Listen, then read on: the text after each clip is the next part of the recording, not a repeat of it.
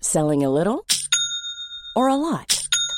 Shopify helps you do your thing however you cha-ching. Shopify is the global commerce platform that helps you sell at every stage of your business. From the launch your online shop stage to the first real life store stage, all the way to the did we just hit a million orders stage. Shopify is there to help you grow. Shopify helps you turn browsers into buyers with the internet's best converting checkout. 36% better on average compared to other leading commerce platforms because businesses that grow grow with Shopify. Get a $1 per month trial period at shopify.com/work. shopify.com/work. When you're ready to pop the question, the last thing you want to do is second guess the ring. At Bluenile.com, you can design a one of a kind ring with the ease and convenience of shopping online. Choose your diamond and setting. When you find the one, you'll get it delivered right to your door. Go to Bluenile.com and use promo code LISTEN to get $50 off your purchase of $500 or more. That's code LISTEN at Bluenile.com for $50 off your purchase. Bluenile.com code LISTEN.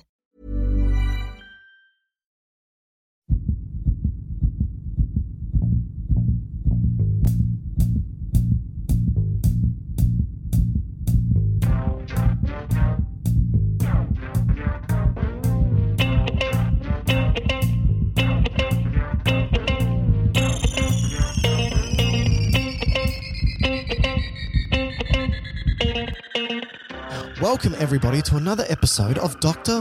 Michael Todorovich and Dr. Matthew Barton's. No, wait, so Dr. Matthew, no, doc, Dr. Matt and Dr. Mike's medical podcast. That's what we're doing. Uh, I'm your host. I'm the Dr. Mike one.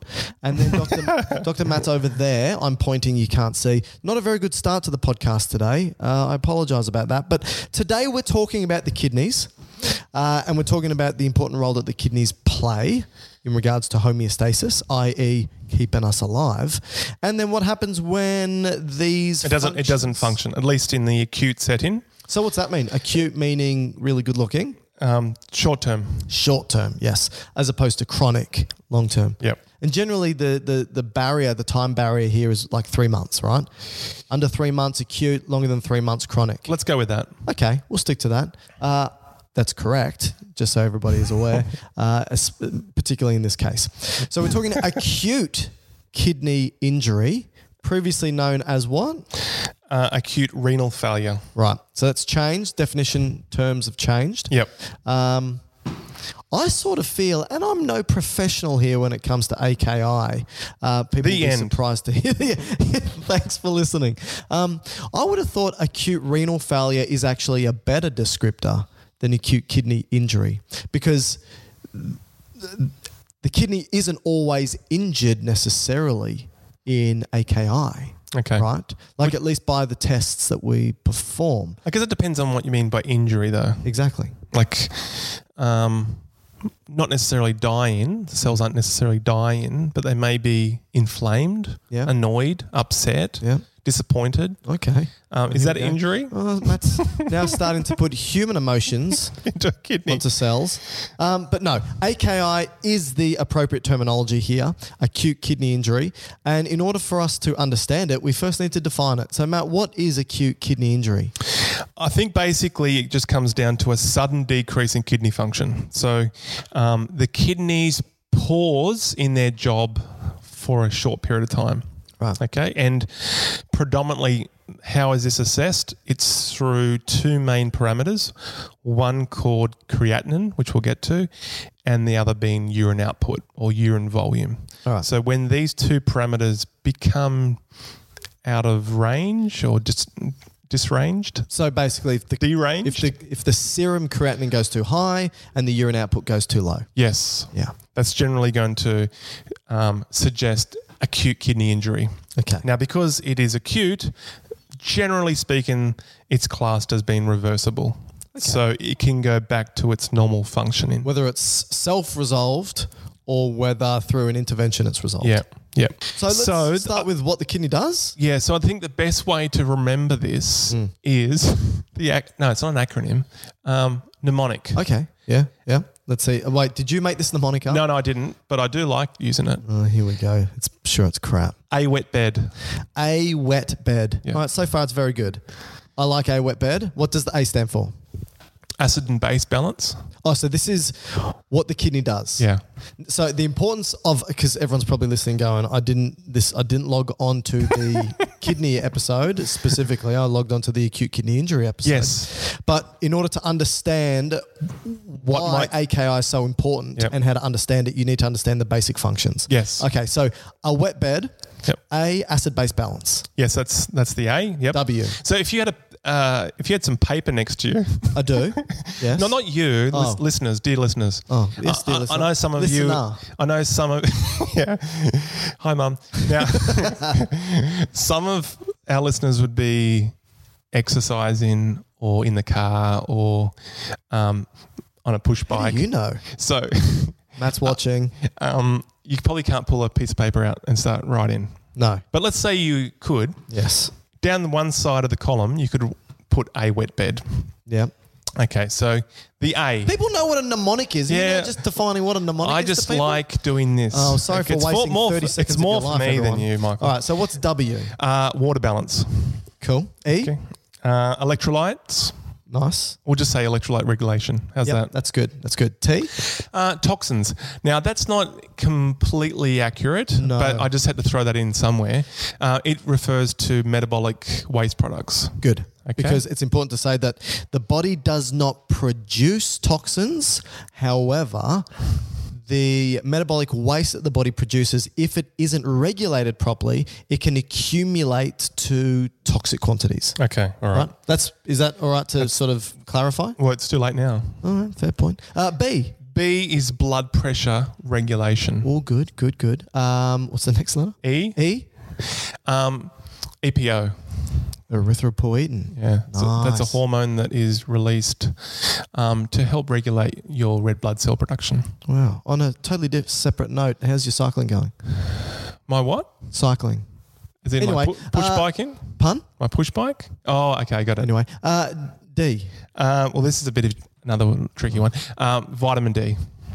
Oh, you could say D vitamin. Yeah, D vitamin. Anyone say that? yeah. All right, that's I, I like that. Ah. You like that all, one? All of these, that's actually quite good. So all of these are basically a nice broad overview of the function that the kidneys Yep. play, regulating these things, controlling these things, balancing these things. Yes. which is pretty huge considering they're two little tiny, relatively small structures um, that are constantly doing this. And if they get kicked out of whack, uh, these things go out of balance. Yes. And you get sick pretty quick, right? Yep. That's correct. That's correct. And ju- ju- just while we're on that point, um, 7% of hospitalized patients will have acute renal failure.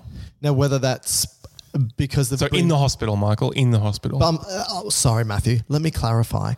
Do you mean hospital acquired No. AKI or Oh. community acquired AKI? oh, okay. That's Ac- my point. People present into hospital, Yep. about 1% has acute renal failure on presentation. AKI, Okay. acute kidney injury. Yep. Um, but once they're in the hospital, it goes up to 7%. Oof. Okay. And then, So hospital acquired. yep. Yep. And then uh, when you go to ICU, it could be somewhere between 30 to 60%. Wowzer. Okay. Okay. So it's huge. It is huge. And so, um, one of the this is what I this is a stat that I come across in terms of nephrology. So nephrologists in the hospital, about ninety five percent of their workload is AKI related. really? Yeah, Oh wow. so it's huge. It's, That is it's got a huge. big burden. Um, all right. So knowing all those functions, right? So we know those functions. Uh, I want to talk about um, the the T in a wet bed. yeah, there's a, cou- there's a couple of points within the wet bed. Yeah. So okay, let's first start with T. Okay. Toxins, because we were Toxins. talking about regulating metabolic byproducts. Yeah. Right. So the kidneys. And there's two main ones here that of eh, special importance for AKI. Yeah. So we need to know that obviously the body tries to produce ATP. Whole bunch of energy, uh, and we'll use that ATP. I just get mine from the diet. Really, I just yeah, take a powder. ATP powder. Yeah. uh, doesn't exist. Uh, so the body's going to produce ATP and produce a byproduct. The body's going to use ATP, produce a byproduct. And basically, anytime the body does something, byproducts are produced. Now, they're thrown back into the blood and need to get released. If the byproducts are gas, like carbon dioxide, well, we give it to the respiratory system to deal with. breathe it out. But if it's something that uh, can't be breathed out, it's- it's a gas and it's water soluble, then the kidneys are left with dealing with it. And a couple of those byproducts include a byproduct of protein metabolism. Yeah, can I add something there? Please do. So when you spoke about ATP, this is the currency that every cell needs to be able to do the things it needs to do, right? Mm-hmm. Now, the way we make ATP is generally speaking, correct me if I'm wrong, Michael. I will. Believe Uh, there's three main macronutrients Okay. to help make ATP. Is that fair? Relatively so fair. carbohydrates, fats, and proteins. Sure. Is that as kind of accurate as you can get? I know you can get No, you more. can get far more accurate, but that's that's that's that, broadly that's a nice synopsis of Okay. macronutrients. Yep. Now, so from the carbohydrate, let's just say glucose, that can be taken care of pretty easily with um, with when you do cell, cellular respiration or make ATP. Like you said, CO two being the byproduct, breathe it out, move on. Yep. Same kind of thing with fats. Yep. But when we come to proteins, they're made up of amino amino acids. The difficulty here with making energy out of a amino acid is you're left with the amino end, Yes. which is ammonia. Yeah. Yeah, which is NH2. So it's got it's got a nitrogen and some hydrogens joined to it. That's right. So the problem here is you can't just throw that into the blood because ammonia is a bit nasty. This is then becoming a toxin, right? If it start building up. E- Exactly. So you clean your toilet with this potentially, or your floors. So you don't want to be cleaning your body or arteries with this. So luckily, you have a liver. So you throw this stuff to the liver, Metaphorically. and it makes something for you called urea. Uh huh. So you have a urea cycle in your liver. It does some changing around of molecules and it spits this urea back into the blood. So it's water soluble now. Yep. Uh, Okay. And it's now called BUN. Sorry. It's now called BUN, or sometimes people say BUN. but Let's just keep it as blood urea nitrogen. Okay. Okay. So that's an acronym. Yeah, but I think it's, it should be called BUN, not BUN. Okay. You can say Okay. bun though. Okay. People cute. get confused, especially in your, if you're at a bakery. Very true. Yeah. Well, you don't want to go in and uh, say, or, or you don't even just want to walk up to somebody and say, "Can you check my buns?" That's right. Um, so, nitrogen is something that then has been produced, and the kidneys need to filter out yeah. A- as urea. That's right. as urea. Yep. So, blood urea nitrogen. That's right. Filters out, and that's something we can measure how much the kidneys are filtering that out. And then how much that's um, building up in the blood if the kidneys aren't working. Right. Okay. Uh, Happy with that? Very happy with that. What else does the kidney sort of try and filter consistently? That's a The other, byproduct. the other, the other toxin. It's not a toxin, but in the tea for wet bread, for wet bread, wet bread. for wet bed. Yes. Um, the other toxin. Don't or- say toxin. I'm just using the tea. um, metabolic byproduct is creatinine. Right. So creatine. No, uh, not creatine. the stuff I put uh, in, on on every meal as like a topping, and the stuff I put in my every single drink that I have, creatine. That's what you're referring to. Creatinine. oh, creatinine. Okay. Slightly different. Yeah. All right. Don't ask me exactly how it's that different. I don't. I couldn't tell you. I know they're different. Yes. Um, but creatinine Yeah, is is it- an, a byproduct of muscle metabolism. yes, that's right. Yes. Now, so this also has to be cleared out of the body, and it's Yep. done by the kidney. Okay. But what we know is that what's like, so when we look at the difference between so Between the two? yes so f- firstly cr- creatinine Mm-hmm. um, is part of the creatine phosphate pathway. Oh, there we go. So when uh, So does it mean creatine, which you have in your uh, pre-training drink? Yes. The creatine part just helps to produce that um, enzyme for ATP respiration. Yeah. So, okay. Quick background for people.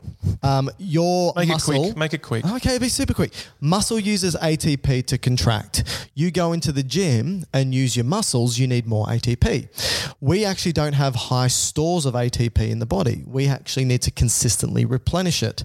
Now, if you're in the gym for an hour, your muscles are going to get tired very quickly because it can't replenish the ATP fast enough. Mm-hmm. Luckily for us, our muscle stores something called creatine. Okay. Creatine can bind to spare phosphates. Remember, ATP is uh, uh, adenosine triphosphate, Yep. and once it's used for its energy, it's adenosine diphosphate or monophosphate. So the phosphates are popped off, and they need to be recycled and snapped back on. right, to create ATP. To hold on to some of those phosphates for the replenishment, creatine can hold to the f- onto the phosphate, Okay, right? So okay. it creates creatine phosphate, and that's the backup store that you use so that you can just weight train for a little bit longer. Okay. The byproduct of doing this is creatinine. Okay. Right, and so you produce creatinine at a relatively consistent rate, and So does you that mean- filter it through the kidneys at a relatively consistent rate. So does creatinine is creatinine released additionally when there's muscle injury or just muscle metabolism? Well, because it's constantly happening, it's going to be both. Okay. Yeah. All right. Now the, the the one important difference between creatinine and BUN Mm. at the kidney's point of view is that creatinine can't be reabsorbed. Yes. Okay, so that means creatinine that's thrown across the glomerulus, the filtration membrane of the nephron. Yeah. Once it's in the the tubular part of the nephron, Yeah. it will end up in the toilet. Yes. Okay. Or wherever you decide to urinate. That's right. That's right. That's But- right. And but there is a, a degree that can be secreted in the nephron as well. So the, the take home point is cre- cre- creatinine is only filtered and excreted with a bit of secretion, but the difference with BUN, okay, it it can be reabsorbed in the nephron. Yes. Okay. The other thing is that creatinine is released or produced at a consistent rate and therefore is filtered at a consistent rate. Yep. And therefore, we know what the quote unquote normal value of creatinine should be in the blood. Yep. Right? Because the kidneys are constantly filtering that out at a constant rate. And therefore, any changes of serum creatinine So, is so this therefore is creatinine in the blood. is a direct indication of how well the kidneys are functioning. But nitrogen changes or urea changes aren't necessarily just a, re- a representation of how well the kidneys are functioning because you can change the urea. Um, quantity in your blood through things like diet and metabolism. Yep. Right. So that's an interesting point. So, so creatinine tends to be a mm, biomarker Yes. um, that's more reliable than that of nitrogen or, or urea Directly. Yeah. So it's a it's a good indication. So of kidney function. of particularly GFR, which is the glomerular fil- f- flow rate or filtration rate. Yeah, we should talk just very briefly about that. Remember that all the blood of your body has to go to the kidneys all the time. It filters 120 milliliters a day. Uh, uh, sorry, a minute. Yeah, yours is yours is aren't working very Uh, I, well. don't- I produce a, a drop of urine per day. Um, 120 mils per minute, your kidneys must filter, which is a huge amount. Now, if you were then to say, okay, I'm filtering 120 mils per minute, how much is that going to be over a day? It's going to be hundreds of liters.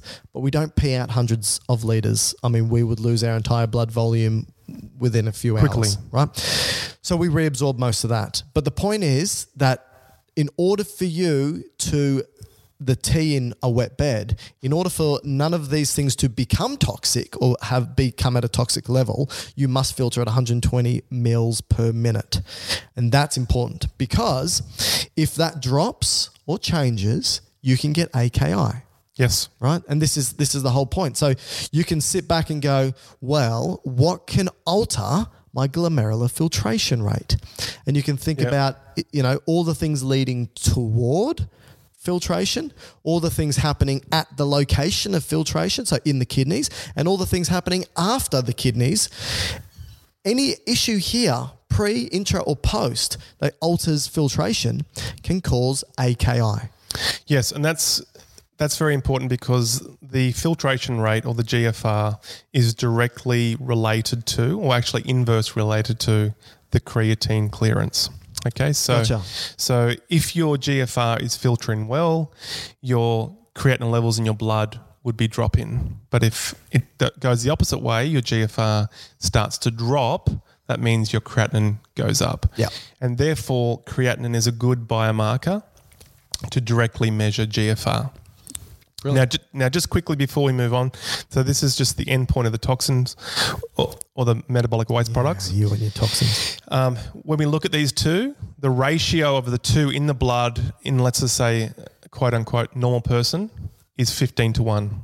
Okay, so oh, what sorry What's so 15? the bun to creatinine ratio. Gotcha. So 15 to 1 is what it generally is in a normal functioning kidney. Yeah. Now, I'll get to when this becomes deranged a bit What later uni- on. Can I ask what units you're looking at here? Millimoles per liter.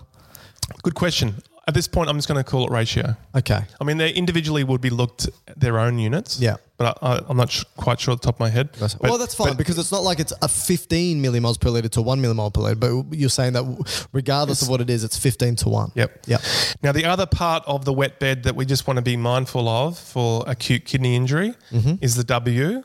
So that's the water balance. Oh, yep. Yep. so yep. that's going to potentially go awry when the kidneys aren't working, and also the E, which is the electrolytes, particularly sodium, which we'll talk about as well. and and potassium and I potassium. know, Oh, but just in terms of how some of the assessment tools or diagnostic tools that are used to kind of try to understand what's happening at the kidney le- level with an AKI, Mm. um, things like urine output, sodium levels in the body, as well as those two toc- the two metabolic waste products. Totally, because if you think about it, if the kidneys aren't functioning properly, uh, you're and and you know one of the m- two markers, like you said, you've got increased serum creatinine. So creatinine accumulates in the blood, like you said, but you get decreased urine output because again the kidneys aren't functioning. So that's called oliguria. Um, that means more fluid stays in the body. Yes. and so you have f- f- fluid changes, like you're Yeah. saying, but peripheral edema can be something that sort of Yep. pops up as well. And and because you're not filtering out the sodium and the potassium, you can get like hyperkalemia because the potassium's staying inside. Like these are things that aren't uncommon in AKI. Yes. So, Um, but, let's I- go through yeah. it. Yeah, uh, I don't want to go into in, any more detail now, but I think we should go through. Did you want to work through pre, intra, post? Just really quickly before we do that, Mm-hmm. just the general definition of AKI is usually looked at with severity, which sometimes th- they'll have stages. Yeah. But that ultimately comes down to creatinine levels in the blood and urine output.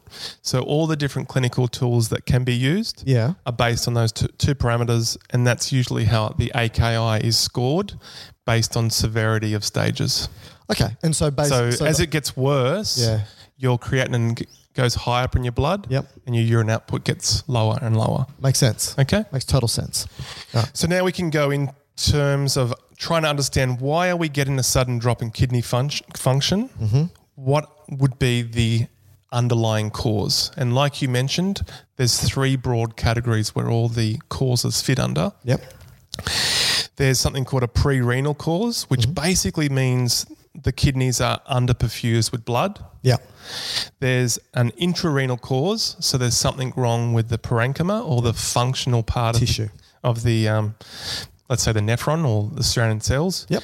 And then there's the postrenal, which basically means there's an obstruction of the urine getting out of the either the kidneys or the getting to the body. bladder or out of the whole body. Yeah. Yep. Uh, the way, uh, so I, I did a, a video on AKI. Go to our YouTube channel, Dr. Matt and Dr. Mike. Uh, I did a two minute video uh, basically summarizing all this. Uh, and I drew up an image on the whiteboard, which basically has blood going to the kidney, then it's got the kidney, and then it's got tubes exiting the kidney for urine output.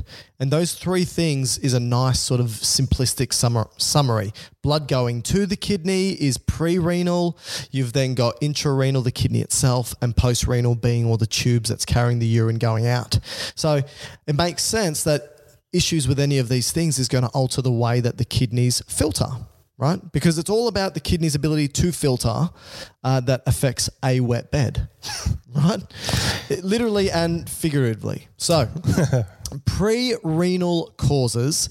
Uh, again, Matt made the point that it's a all of this has to do with impaired renal perfusion. So perfusion is is blood going to the tissue to feed it. Yep. Um, and so you can just have a think. Think about the things associated with this. It's going to be one, the heart, two, the blood vessels, three, the blood itself, right? Yeah. So, what can happen to these three things that reduces the perfusion to the kidney? Say hello to a new era of mental health care. Cerebral is here to help you achieve your mental wellness goals with professional therapy and medication management support. 100% online. You'll experience the all new Cerebral Way, an innovative approach to mental wellness designed around you. You'll get a personalized treatment plan from a therapist, prescriber, or both in a safe and judgment free space. Your cerebral therapist or prescriber will outline a customized plan with clear milestones along the way so you can get to feeling your best. With Cerebral, you're not alone in your mental health journey. We're here to empower you to live a fulfilling life. So take that first step towards a brighter future and sign up today at cerebral.com slash podcast and use code ACAST to get 15% off your first month. Offer only valid on monthly plans. Other exclusions may apply. Offer ends July 31st, 2024. See site for details. So, what do you reckon? Let's start with the heart. Yeah, so this would be a decrease in effective blood pressure or output from the heart. So this would be cardiac failure. So if your heart uh, isn't keeping up with the demands of the body, so it's not pushing enough fluid out of the or blood out of the left ventricle. Yep. That means not enough blood is then coming to the kidneys. Um, other would be an MI. So if the heart has oh yeah, heart attack or go into a, a degree of a, an arrest, cardiac arrest, again, the heart's not put, pushing out a, an amount of blood that's adequate for perfusion for the kidneys. So, anything stopping the pump, Yep. right? Or, not, or enough blood coming to the heart. So that could also happen with a huge pulmonary embolism. So there's a big clot that's blocked within the lung tissue. So not enough blood is preloading the heart to get out. Yeah, true. So y- you can have issues directly there with the heart. You can have issues with the blood volume itself. And so this could be blood volume, uh, like absolute blood volume. So like you could uh, uh, Yeah, so anything have a that bleed drops out. so hemorrhage, Yep. burns, or GI fluid losses, so Perfect. chronic diarrhea or excessive vomiting. Yep. You're losing a lot of total volume. fluid loss. Or you could have issues in regards to like shock. Yeah, so that that would be the blood vessels have dilated so significantly. So this could be septic shock or anaphylaxis, where all the blood is off in other areas and there's not enough central volume. Yeah, so the percentage of blood going to the kidneys has dropped. So you may still have the same absolute volume of blood in the body, but if you dilate just every blood elsewhere. vessel at the same time, every, every tissue gets a lower percentage, Yep. right? And then you get hypoperfusion. Um, And then it could be big blood vessels directly come into the kidneys. So there could be something wrong with the renal arteries. So Yes. if they're blocked, stenosed, there's a thrombus, something going wrong with it, that's essentially going to stop blood flow coming to the kidney. Mm. And then there could be problems with the blood vessels coming to each nephron. yeah, So if you vasoconstrict, what is it, the efferent that comes in? afferent. The afferent comes in, yeah. Yeah. So if you do that, so some drugs can do that, like NSAIDs. Yeah, absolutely. Uh, and then there's a problem. Just to, just to clarify that point, so people are aware, remember that um, NSAIDs stop prostaglandins, and prostaglandins do a whole bunch of stuff in the body. One, they can cause pain, inflammation, and fever. But the other thing is, they prostaglandins are important for your tummy to create a mucus lining, but also they're important. f- Well, when I say tummy, I mean stomach. Uh, but they're also in, important for the afferent arteriole to dilate, so enough blood gets in. So if you take too many NSAIDs, you block the prostaglandins, block, blocking the dilation. Brock. Brock, Brock Lesnar, blocking the dilation at the afferent arteriole, and then that results in constriction. So less blood gets in. So too much NSAIDs, constriction of the afferent arteriole under perfusion. But what about also like um, blood pressure regular intrinsic blood pressure regulation, such as the renin angiotensin Yeah. aldosterone system, medications that Yep. stop this Yep. can actually reduce the blood pressure going to the kidneys.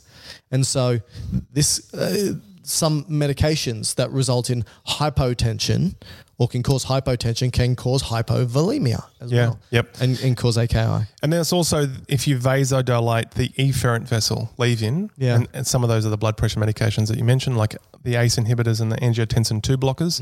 That could cause a dilation of the efferent, which then drops the GFR. Oh yeah, good point. Good point. So, in any case, any one of these is essentially s- slowing down or hypoperfusing the kidney, essentially the nephrons, the million nephrons in the kidney. Per kidney. So, therefore, what we're getting is a drop in GFR. Yeah. Are you happy with that? Perfect. So what you're going to start to see? Do you want to just do you want to just start to talk quickly about a manifestation here, or do you want to go to the three? Well, the manifestations that different between the three? Yes. Then like, yes. So this is then important. So If we start to see a drop in GFR from the pre-renal cause, what will start to go up? Well, you, uh, the creatinine. The creatinine will start to go up. Yeah, and the urine will reduce. Urine output will be reduced. That's So- right. Uh, Well, not immediately. Well, yeah, I guess so. Yes, you're right. But you'd So- have, but you basically so the filtrate- markers for AKI are, are present, and you go, "Oh, this is an indication that there's something functionally going wrong with the kidneys." Well, let's let's work it a bit by bit. Okay. So, hyperperfusion, so that the kidney's not being perfused, therefore GFRs drop in. Okay. So less filtrates getting pushed into the nephron. Yep. Happy with that? Yep. That means less of those byproducts, to- the metabolic byproducts, are getting pushed across. So they will start to build up slowly in the blood. Yep. So that's creatin, creatinine and BUN. Okay. But remember, because there's less flow going through the nephron now, it has its own feedback loops. So it stimulates RAS. that's right. So it turns that on. So blood pressure goes up, Okay. But at the same time, and fluid retention yeah, so, goes up. So it's what the what the nephron's trying to do, the million nephrons, or let's say the two million for all the nephrons in your body, uh, or in your kidneys. They're saying, well, we've got a, a poor flow. We really need to hold on to everything here. So what we're going to hold on to is sodium. So sodium will be reabsorbed across the nephron back into the blood, and so will water. Yep. Okay. So by doing those two things, you're going to get s- slowly a drop in urine output. So you're going to move towards oliguria. Does that make sense so far? Totally. But also, the osmolarity of your urine is going to start to go up because you're sucking all the water out of it. So what comes out is a very concentrated P. output. Yeah. So urine osmolarity is start to going up. Yep. So if you were to do an urinalysis, the specific gravity is going to be increasing. Yeah. Does that make sense? Now, if you're also going to measure urine sodium, that would be low because you're trying to hold on to it all. Well, you've stimulated RAS, Yep. which stimulates angiotensin, Yep. which tells the sodium to stay in the body. Now, this is the interesting point. The difference between, even though you're still getting a little bit of filtration occurring, right? But what was the main difference between BUN and creatinine in terms of what happens along the nephron with those two? Is that creatinine doesn't get uh, Reabsorbed. reabsorbed, but, but bun can. does. That's right. So, so that means BUN in this case will be reabsorbed because the filtra- the flow is so slow. Yeah. It's been pulled There's back enough across. time to pull it back into the body. So that what that starts to mean is when you go back to those ratios, Bun goes up. bun goes up relative to creatinine. Oh, so remember I said it was fifteen to one. Yeah, yeah. So now in a pre-renal cause, it's now going to go more to twenty to one. Right, right. Does that make sense? Total. because the BUN is being reabsorbed in the nephron, whereas Cool. the creatinine hasn't got that capacity, so it will just keep going out. Um, and then obviously the sodium creatinine kind of level uh, ratios are going to be um, slightly um, changed because you're holding on to more sodium Relative to creatinine. That's right. Because it's always getting and that's going to be important also for a, a distinguishing factor when we now look to the intra. Yes. So I think we'll stop now for the pre and now move to the intra. Can also just make a point that um, if the pre-renal cause is a volume issue, uh, hypovolemia, for example, you can start getting these f- biomarkers appearing. You know, creatinine i- in this serum goes up and oliguria occurs, um, but there may not be any injury to the kidney itself. And Yeah. so, if you replenish those fluids, it should resolve Yeah. the, the AKI. And, th- and this will be an interesting point. Can you bring that point back in once we finish the intra? Okay, no problem. All right, so intrarenal causes. Here you're referring to, like you said, the parenchyma before, which is the functional tissue. Yep. Um, so basically, correct me if I'm wrong. I'm going to list a couple of things. You tell me if I've covered the intrarenal tissue you're referring to, and if Okay. I've missed or I've included anything I shouldn't. So the glomerulus. Yep. This is the actual filtration unit itself, Yep.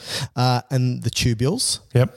and then the various cells of the tubules associated with it.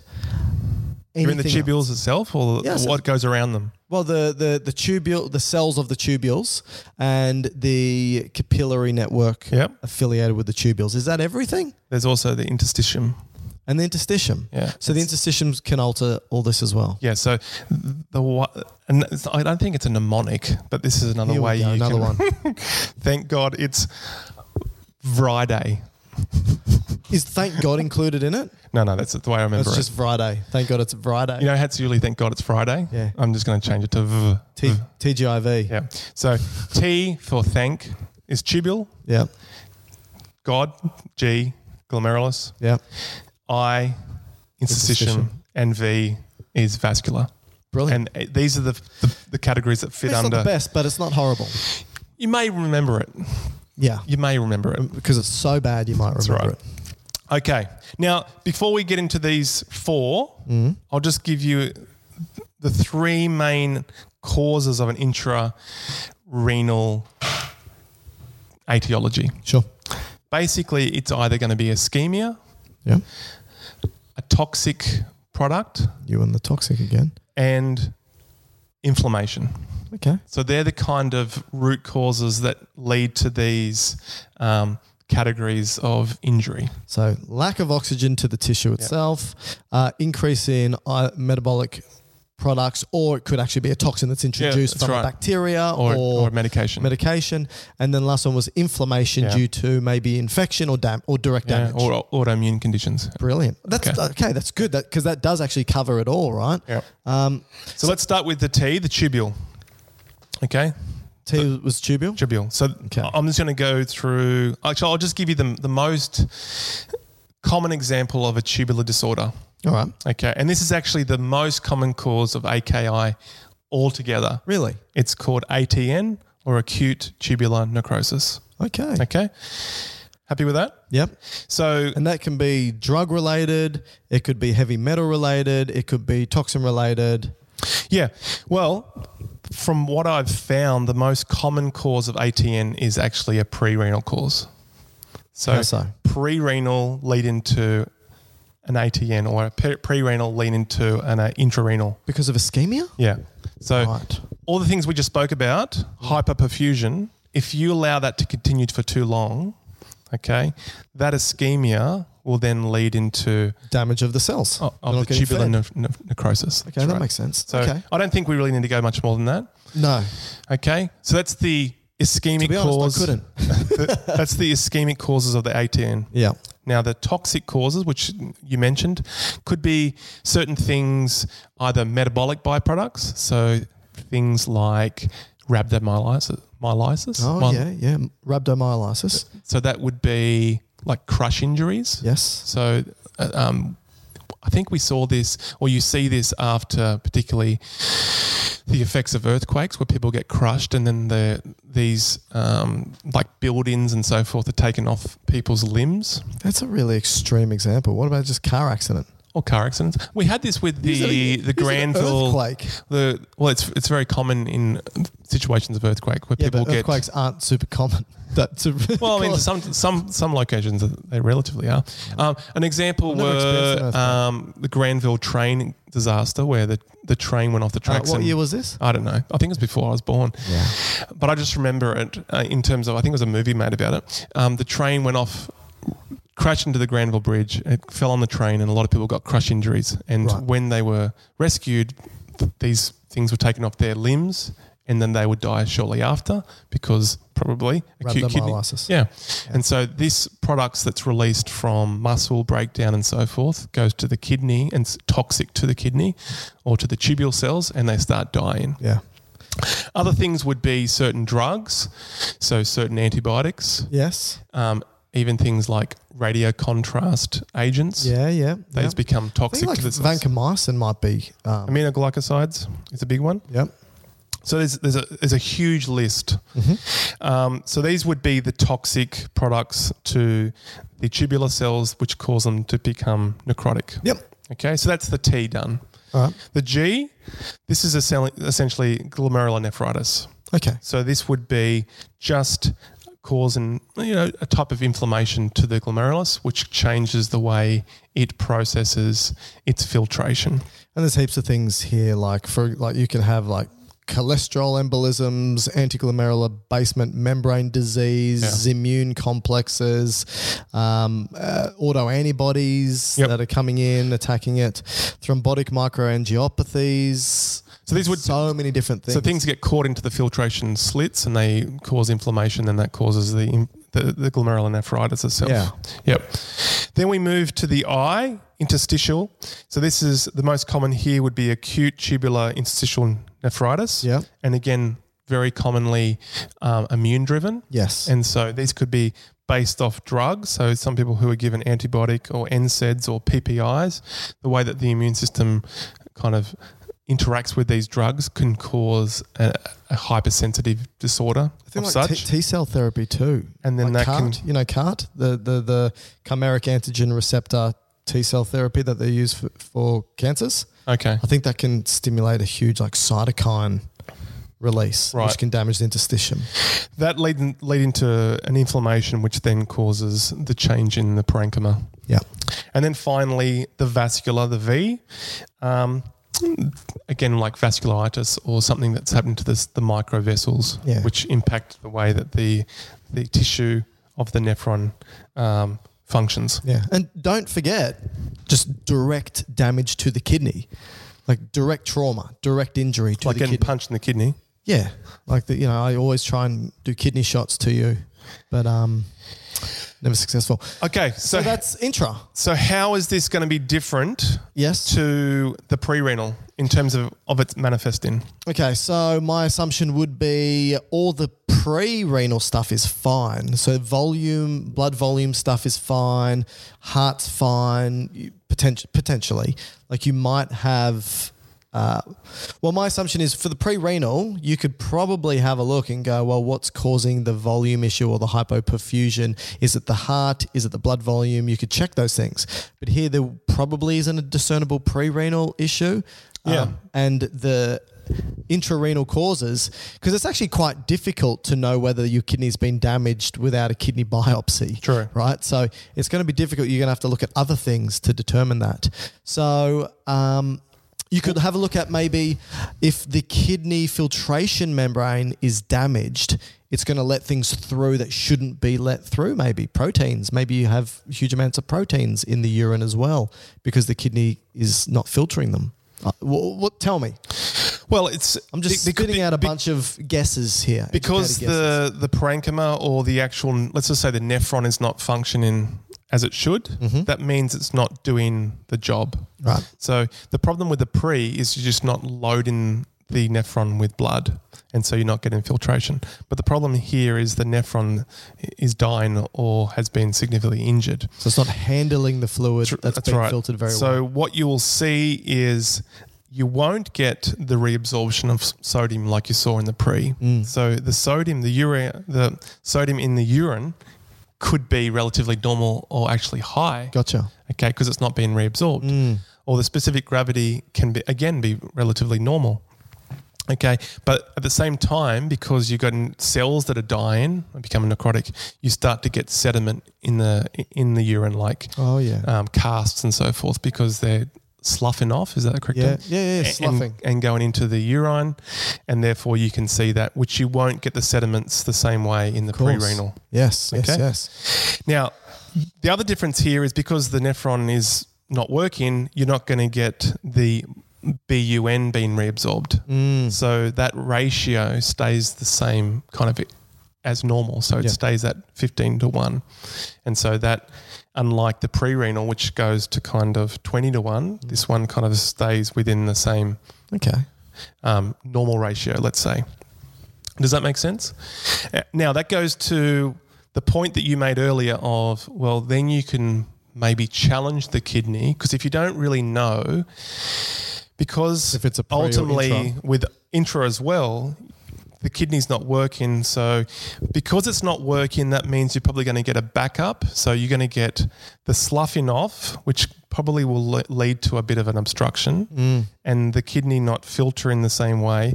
That is going to feed back and essentially l- cause a drop in the GFR. And so, you potentially will still get an increase in creatinine in your blood, but still a drop in urine output. Right. So with this presentation, you may not know is it a pre-renal or an intrarenal cause. So like you said, if you give a fluid challenge, so you were able to give the patient, let's say, intravenous fluid, if it was a pre-renal, you would expect that the kidney would hopefully reverse back to function. Yes. And you'd get urine flow, and then you might get the excretion of these products. But if the kidney's But if it's damaged, intra, then it won't be able to do it. Gotcha. Okay, because Makes it's damaged, sense. it's going to take a long time to recover. makes sense. Okay. Cool. So that's the main difference between the intra and the pre, both in the kind of sub causes, but in what's ultimately manifest in uh, as a result of its injury. Now we move to. You happy to go to the last one? Let's do it. The last one is going to be post renal. Yep. So this is essentially a problem with the normal flow of urine downstream to the kidney, Yeah, right? basically urinary tract obstruction. So this is a problem with Well, think about all the pipes that come from the kidneys out to you got u- urethra, um, bladder. Uh, so and you sorry, you got ureters, bladder, and urethra. yep. Right. So anything that's going to be blocking these, resulting in the fluid backing up back into the kidneys, can cause this issue. So bilateral ureteral obstruction, you know, uh, stones, lithiases, bladder dysfunction itself. Yep. Uh, maybe the urethra is obstructed. Maybe like prostatic hyperplasia. It's probably the most common. prostatic hyperplasia. Yeah. But these are p- s- some of the most common for So th- again, post-renal. these can be broken into intrarenal causes. So the obstruction is kind of directly in the, the kidney itself. So here you you might be talking about like pelvic stones. yeah. Yeah. Pelvic is in the renal pelvic, not Yes. Sorry. down Yeah. in your pelvis. Yes. Uh, and then extrarenal being outside the kidney. So that, like you said, it could be in the ureter, it could be somewhere in the bladder or the urethra. Uh, and as you mentioned, stones fairly common. I would imagine it's it would be relatively uncommon though to have bilateral stones, right? And having two blocked at the same time. I don't know, but it's always mentioned in the literature bilateral obstruction. Yeah. Yeah. Um, you can also, if you have certain tumors within the abdominal pelvis, Oh yeah, that yeah, can yeah, of course. c- can constrict or push on the ureters, which then limits its flow. And then, like we said earlier, um, one of the most common, particularly in aging men, is the benign prostatic hyperplasia. Yeah, well, that Yeah. prostate just keeps the tissue keeps growing, and it doesn't necessarily grow out. It sort of grows in to sort of start pushing on the urethra. So it's and very just hard to get the pressure. Narrows. So anything resulting in some sort of stenosis um, of these tubes. And so what would happen is the the backflow would go all the way back up into the kidney, and you would get a condition called hydronephrosis. Okay. Okay, and you could potentially see that on an ultrasound. Yep. That the kidney has gotten bigger, um, enlarged, and then what that would lead to is you increasing the pressure within your tubules, which ultimately would then result in a a problem with the GFR because it's it's just more pressure on the other side than on the filtration side, so it can't get that filter filtering filtering effect. Yeah. So my understanding is post renal in the way that it presents. It initially would present more like a pre renal cause with a GFR problem, but then it would move to a late. The later form would be more like an intrarenal, which presumably the cells have become damaged. Okay. How that would be treated differently? Well, you just try to get the fluid out. So you put a catheter in, and particularly if it's where the blockage is, it- it would be able to just be drained out, and the, it, the patient would be relieved pretty quickly because you've ret- retained all this fluid in the bladder, and draining that out would not only relieve the pain and discomfort, but also hopefully the the renal injury Yeah. or the or the yeah the AKI. All right. So when it comes to so that's all three, right? Pre, intra, and post. Um, management of these types of issues. Well, it's variable, right? Because there's variable causes and can result in variable management, and it depends on the stage of AKI Yep. severity. Yep. Um, and so, you know, it would, these are, so what I'm going to mention is s- some uh, quite broad um, management strategy strategies depending on the type and the stage. So it could be things like, you know, discontinue all nephrotoxic agents if possible. And again, this, this could be whatever drug might be given if the if the, the drug is nephrotoxic maybe an antibiotic or whatever it may be so discontinue all nephrotoxic agents it could be to I- ensure volume status and perfusion pressure is okay. Um, consider functional he- hemodynamic monitoring, so just having a look at blood. Um, monitor the serum creatinine and the urine output, obviously. You'd want to do that consistently. Avoiding hypoglycemia. Consider uh, alternatives to radiocontrast dyes or procedures if you need to do that. Um, and then, depending on the stage, if the s- the stage starts to get worse and worse, you start to have a look at kidney replacement therapies, ICU admissions, things like that. So, Possibly again- even dialysis for short periods of time to take the pressure off the kidney. yeah, But it comes, becomes quite problematic because if you think about it, uh, as we mentioned at the start, a lot of patients in hospital develop this, and significant amount of patients in ICU have this.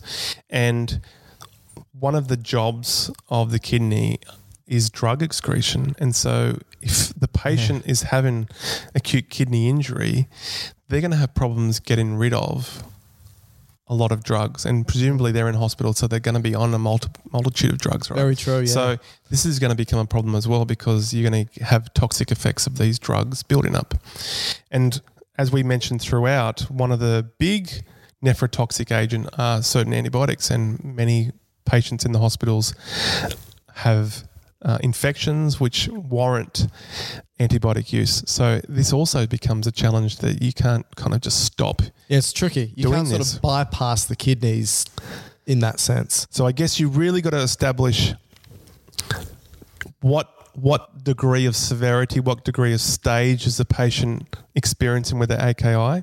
What is the cause? So if it's in the pre-renal, it may just be re-establishing perfusion of the kidney, which could be trying to um, come up with well, what is the what's the issue? If it's a, a heart issue, can you do something about the pump? Yeah, If yeah. it's a volume issue, can you vasopress and get more more pressure back in the central system volume or more pressure. volume? Yeah. If it's intrarenal, that's going to be a more difficult because you've got injury there. And as we spoke about post-renal, you're you're relieving the obstruction. Yes. So the intrarenal might be the, the most challenging part because you've got a whole lot of cells that are injured, upset, dying, and you need to support the kidney and not cause more injury. Yeah.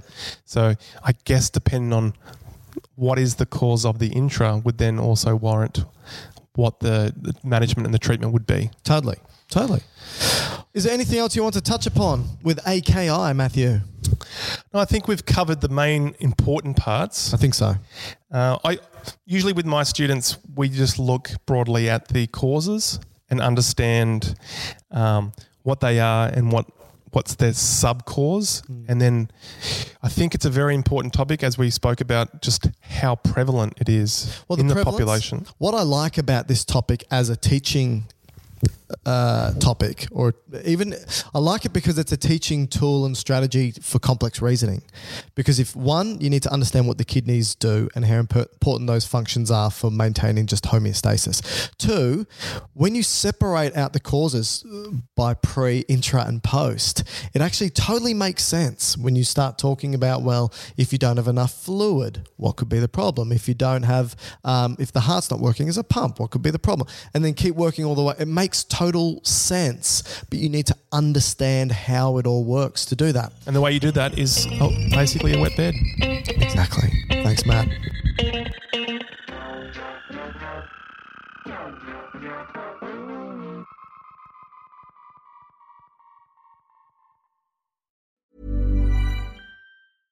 Subtle results, still you, but with fewer lines. Botox Cosmetic, out of botulinum toxin A, is a prescription medicine used to temporarily make moderate to severe frown lines, crow's feet, and forehead lines look better in adults. Effects of Botox Cosmetic may spread hours to weeks after injection, causing serious symptoms. Alert your doctor right away as difficulties swallowing, speaking, breathing, eye problems, or muscle weakness may be a sign of a life threatening condition. Patients with these conditions before injection are at highest risk. Don't receive Botox Cosmetic if you have a skin infection. Side effects may include allergic reactions, injection site pain, headache, eyebrow and eyelid drooping, and eyelid swelling. Allergic reactions can include rash, welts, asthma symptoms, and dizziness. Tell your doctor about medical history, muscle or nerve conditions including ALS or Lou Gehrig's disease, myasthenia gravis, or Lambert-Eaton syndrome and medications, including botulinum toxins, as these may increase the risk of serious side effects. For full safety information, visit BotoxCosmetic.com or call 877-351-0300. See for yourself at BotoxCosmetic.com.